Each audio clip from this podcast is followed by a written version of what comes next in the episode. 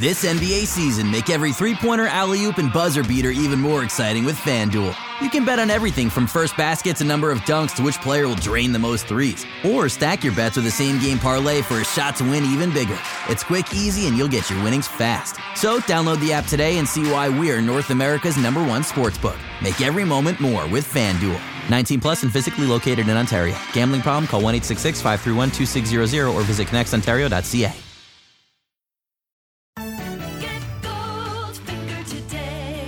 Here's the scenario. You've been injured in a serious accident. The doctor says your recovery could take months, maybe even years, yet your insurance company is denying your claim every step of the way. If something like this happens to you, call me, Brian Goldfinger of Goldfinger Personal Injury Law. We have offices in Toronto, London, Peterborough, and now Kitchener Waterloo. Visit goldfingerlaw.com and get us working for you.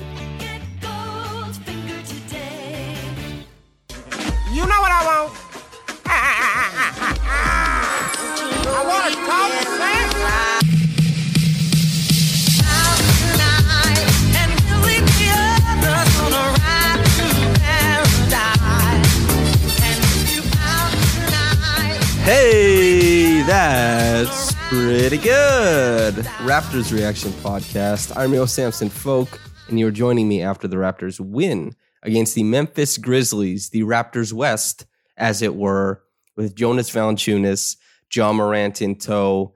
They win 128 to 113. Now 11 and 13 on the season, creeping closer ever more to that vaunted 500 record, and then hopefully ascending past that. Soon come, I think. That's something to look forward to.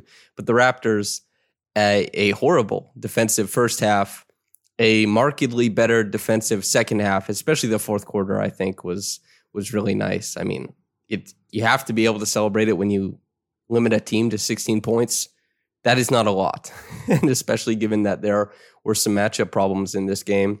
Notably, uh, former Raptor Jonas Valanciunas, he was mauling the Raptors. He had his third 2020 game, finished with 27 points, 20 rebounds, three assists, bludgeoned the Raptors in the paint, took a ton of free throws. I think he was, yeah, 11 of 12 from the line in this one, had 10, 10 offensive rebounds. Some of those were like stat padding ones where he misses a gimme, then goes up and gets it. But that's the matchup thing, right? If you have a very competent big, other big men, if they miss the gimme, that guy's going to slide under, box him out, and make sure they can't get to it. Valanciunas finally playing the Raptors without Gasol and deciding this is his chance at revenge. Cue uh, Uncut Gems. This is how I win. That's that was Jonas tonight. And maybe in a if you're from the Raptors perspective, a Raptors fan, many love Jonas. It's very nice to see him have a big performance against his former team, and the Raptors get the win, 128, 113. Not so bad. And Ja Morant, even though he was a lot quieter, from the third quarter on, I thought he had a really fun game. The manipulation, the playmaking, and the pop, obviously, that everybody has come to know it's synonymous with this play style. It's nice to see some of the most engaging and energetic and exciting players in the league play that way when your team is playing them. And especially if you get the win. Dillon Brooks, Canadian boy, 22 and 5, was leading the league, sorry, not the league, the game in scoring for quite a bit relentless as always, defensively, offensively, did his thing. But most notably, Pascal, Fred, and Norm. 32 for Pascal, 32 for Fred, 29 for Norm. Doing all of this with Kyle Lowry only playing seven minutes. He left the game with back spasms. That's probably not a good thing for the future. Back spasms tend to linger. It's tough to just rid yourself of them. So hopefully Kyle gets that looked after, gets completely healthy, comes back when he's ready. But he only played seven minutes in this one. Nick Nurse was ejected after two technical fouls. The Raptors went on a massive run to close out the game. We'll take back the lead and then close out the game after he was ejected. Jokes incoming about how Nick Nurse is an authoritarian despot, and the Raptors were finally allowed to have fun once he was gone whatever. Like jokes are jokes. It's it's fine. But anyway, a very very fun performance from a lot of the Raptors. Still outskirting the limitations of the Baynes minutes a little bit. This was a matchup for Baynes. Definitely Still quite a few mistakes, but if he was going to have a big game, kind of like how he performed against Nikola Vucevic, you thought that this might be the one. They had to run 29 minutes of Chris Boucher. That was give and take as well because Jonas obviously can bully Boucher on the inside and did on multiple occasions.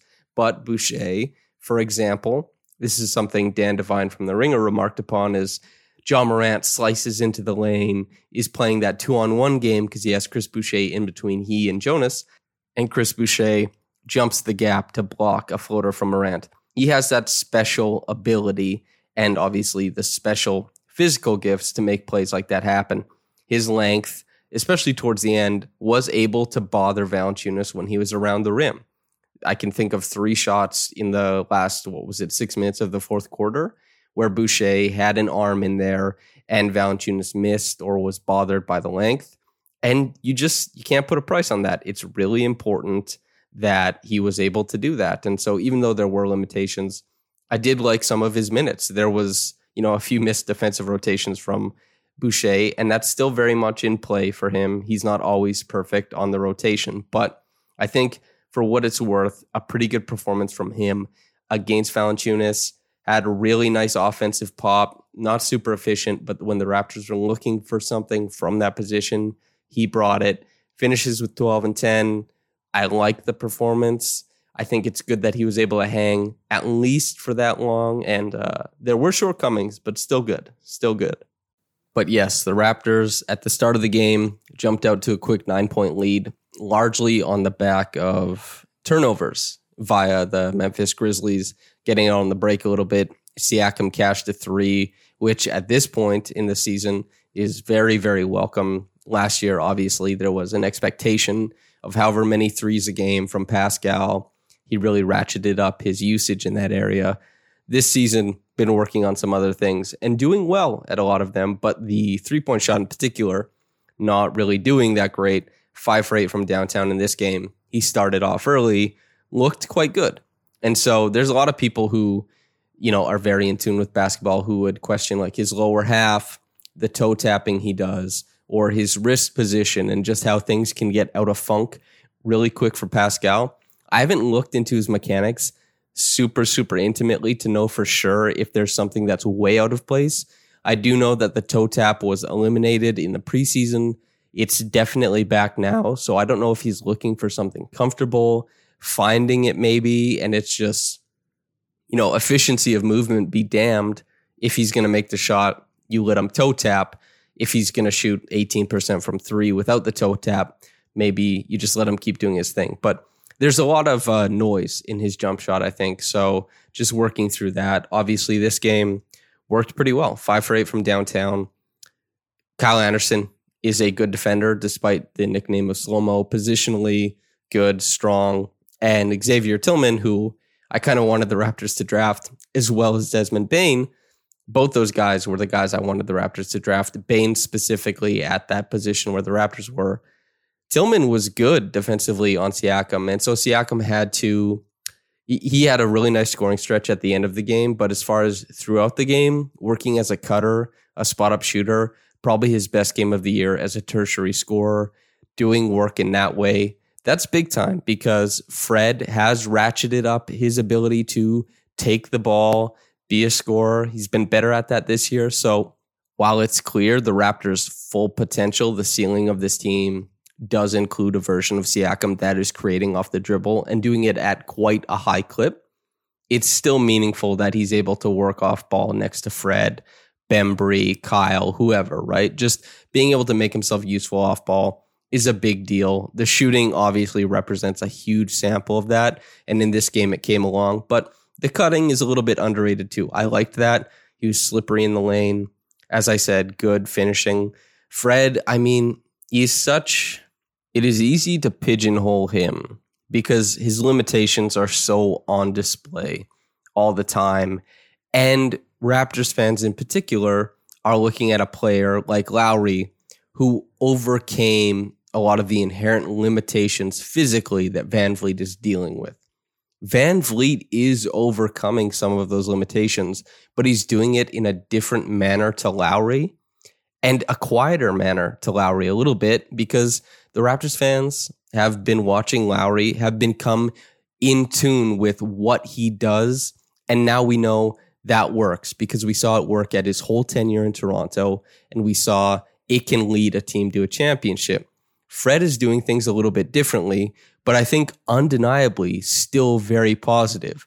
And Raptors fans, I think, as Fred continues to play with the team, will continue to become more in tune with the positive aspects of his game. And I thought he was great tonight.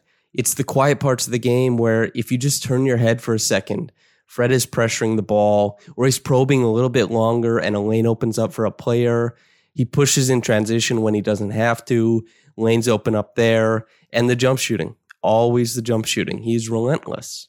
So while Fred plus bench units aren't the inherent juggernaut that Lowry plus bench units are, the work is always being done by Fred and it never stops. He's there are players who have played for the Raptors, who play for the Raptors, who have these super high ceilings, who disappear. And by proxy of Fred's role, yes, he's always going to be more involved, but he's gotten better and better at all the permutations that he sees of the defense, his reads, and understanding his limitations and how he decides to go about overcoming them.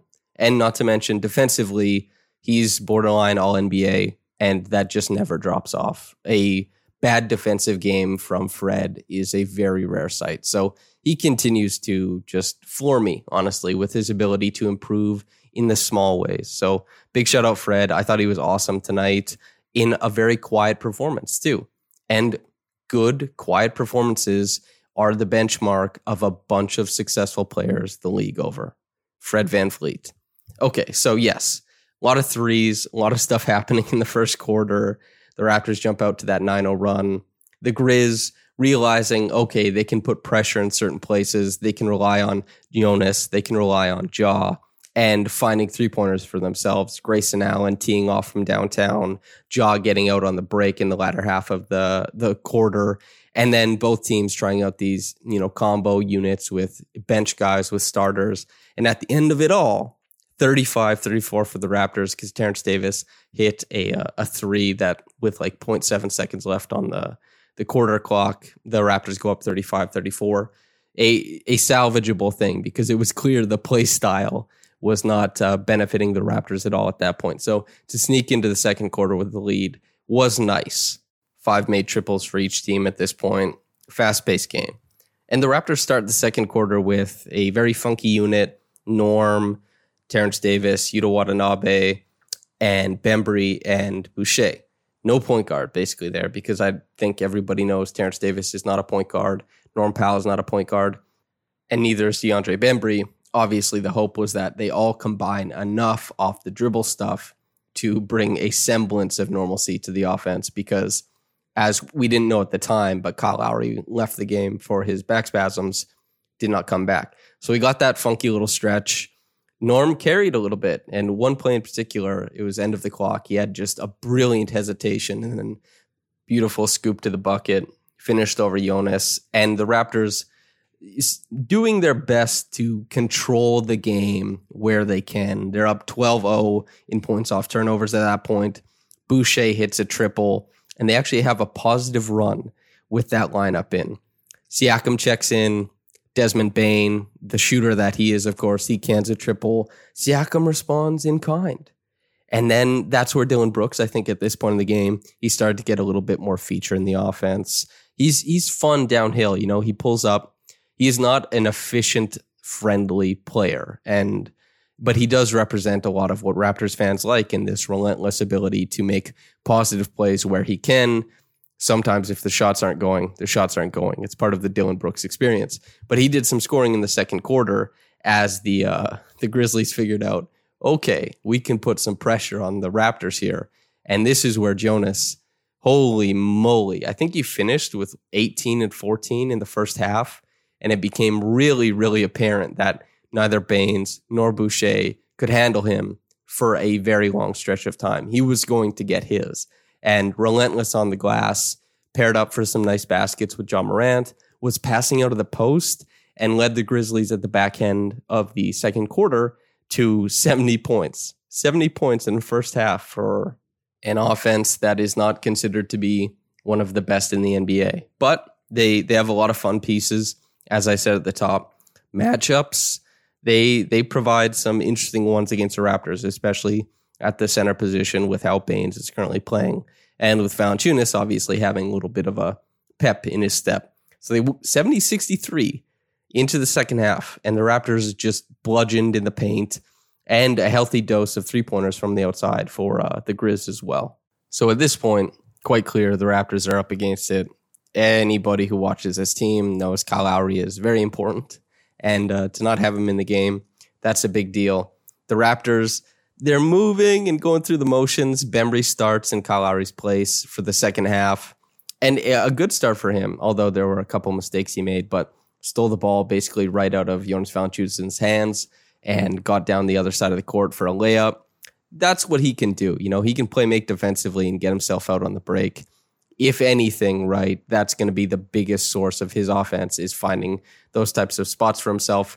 You can get, you know, kind of creative with Iverson cuts for him.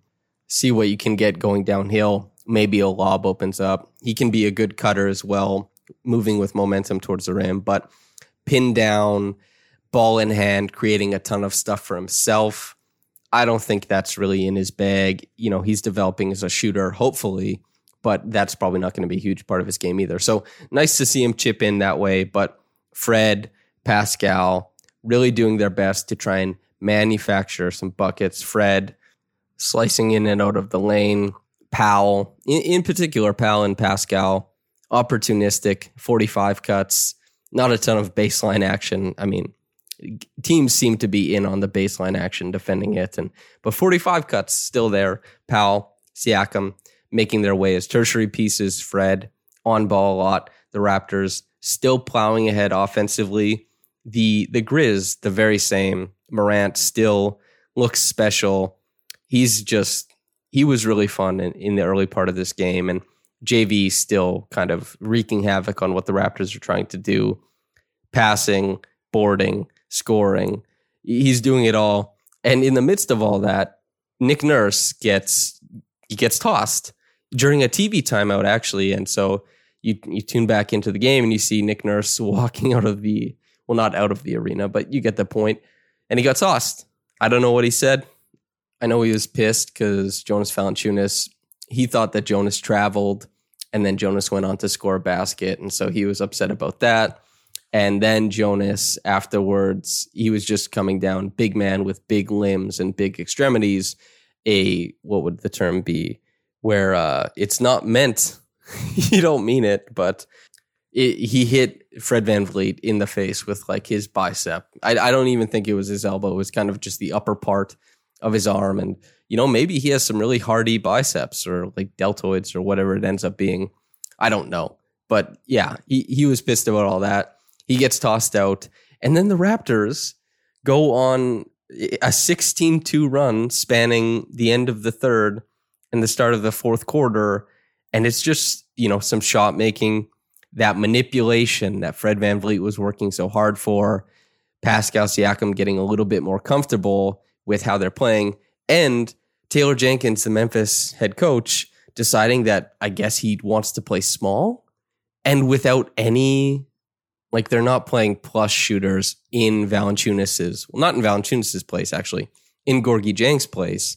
They're playing middling shooters, so they don't even get to play the ideal type of small ball that you would aim for. It's not like the Raptors are a team where you have to switch across everything and be small and mobile. I mean, good rim protectors have given the Raptors fits all year. So I don't know what the Grizzlies were doing with the rotations they were running. I mean, Gorgui Dieng hardly played in this game, and he's a better three point shooter than a lot of the guys that are smaller than him and would play, even if it's not on huge, huge numbers. But they confused me with that uh, those rotations, and I think that was a big reason why the Raptors made the run they did.